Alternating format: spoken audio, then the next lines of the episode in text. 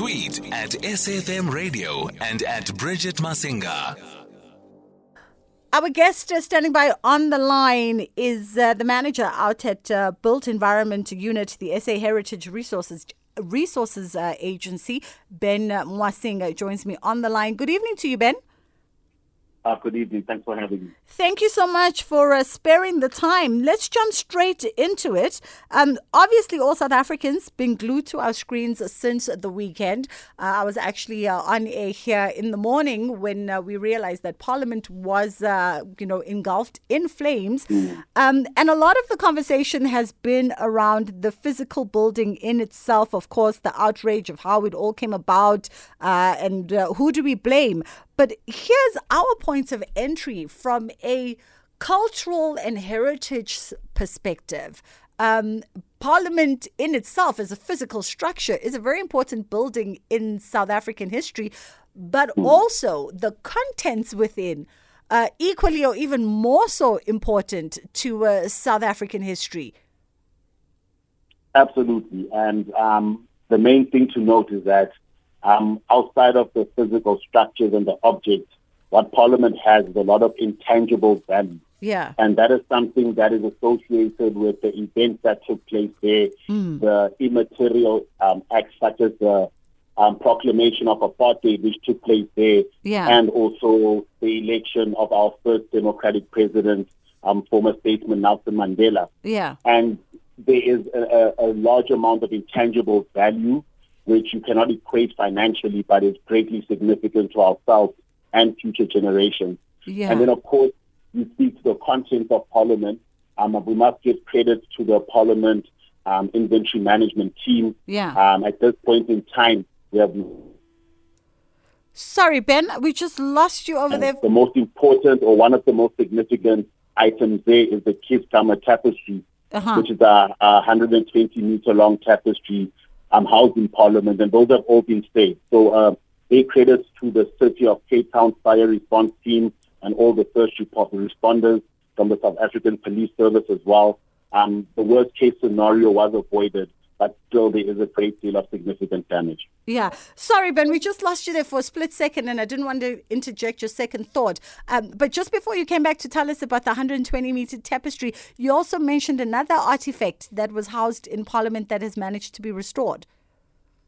Um, no, um, basically most of the artifacts um, in Parliament. So they have over 4,000 artistic items. This includes paintings, yeah. um, little objects, monuments, statues, etc. Mm-hmm. And collectively, if you just count all the objects in total, yeah. it's over 12,000. But they have a great inventory management team in Parliament that has been storing these spaces in um, the basement, so none of them have been affected. Oh. And there's been a great deal of, um, sorry, there's been a, a less deal of loss in terms of the objects, but the built fabric of the buildings has been greatly affected. Ah, I see, I see. So, in some degree, we almost came out lucky uh, in the fact that, because I think that was the question for many of people to say, you know, South Africa historically, uh, we have such a bad track record of archiving uh, our own history um, a lot of the tangible stuff. I mean, we see what happened with the UCT's libraries, um, and mm-hmm. and a lot of people had the worry, myself included, of well, was there some kind of preempted move to really store these items safely? And from what you're saying, there definitely was.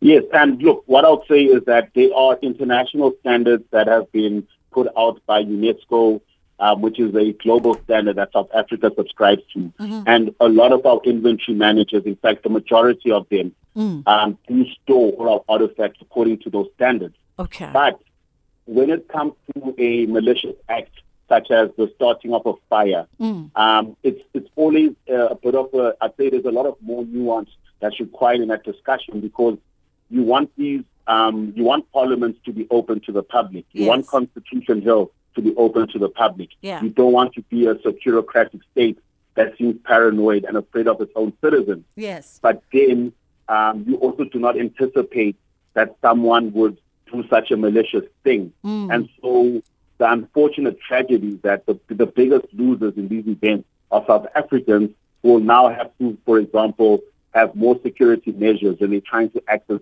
what, what is ultimately public spaces. Mm, mm. And and that is, I guess, uh, the catch twenty two of the situation. Uh, speak mm. to us about the importance. You said there are international standards by which South Africa prescribes. Um, you know mm. the importance of, of of our buildings, whether it's museums or uh, places of historical and political stature, to to actually preserve, store, and archive items not only correctly, uh, but also just make sure that there's there is an inventory that is taken. Are we mm. are we keeping up to date with that just as an overhaul as South Africans, or are events uh, such as the one that happened at Parliament and as well as UCT last year really a wake up call that we need to do better? Well, look, South Africa is actually well one a world leader um, in terms of inventory management. Mm. Um, we have a fully online system which can be accessed at www.sahra.org.za. Okay. And we have the South African Heritage um, Information System, which is known as SAHRIS. Okay. We have an inventory of all the significant and declared heritage objects in the country. Mm. We have an inventory of all the significant and declared heritage sites, whether archaeological or in the built environment. Mm. Uh, so we have a large inventory of all these resources. Um, every province has a heritage provincial authority mm. that is also tasked with keeping a register of these resources. Okay. But um, outside of us being a capable and very much again world-renowned inventory manager, yeah. the issue comes to the contestations that people have around these objects. Not everyone's valuing the valuing yes. them the same, I would say. So um, the statues, for example, are highly contentious. Some mm. people feel they can be damaged. Mm. Parliament itself, we had a great, a large group of people saying, let it burn. It's an apartheid structure. Yes. So this is where I think the challenge lays in South Africa. The inventory management is really sound, and again, we are a world world leader in that in, in that in terms of that. Mm. But in terms of our collective understanding of significance and the processes that are required in order to uh, maybe alter some of these spaces or these contested items and and um, places. That's where we, I think we have a challenge in the country. But overall, the inventory management is very sound. But how we look after them as citizens yeah. is where the challenge I think comes. Yeah. Ben, thank you so much for taking the time. I wish we had more time. We have to go straight into the news, but I definitely think this is a conversation we will pick up, uh, especially from the perspective of these uh, very polarizing and challenged spaces. Um, and where do we go to next? So please do expect a call from us uh, within uh, the days to come as this conversation continues to rage on, uh, you know, about spaces such as Parliament building in its physical form, as well as other spaces and other other artifacts uh, that South Africa Africans continue to debate around. That was uh, Ben Mwasinga. He is, uh, of course, the manager out at the SA Heritage Resources Agency. It is time for the news with Greg Host.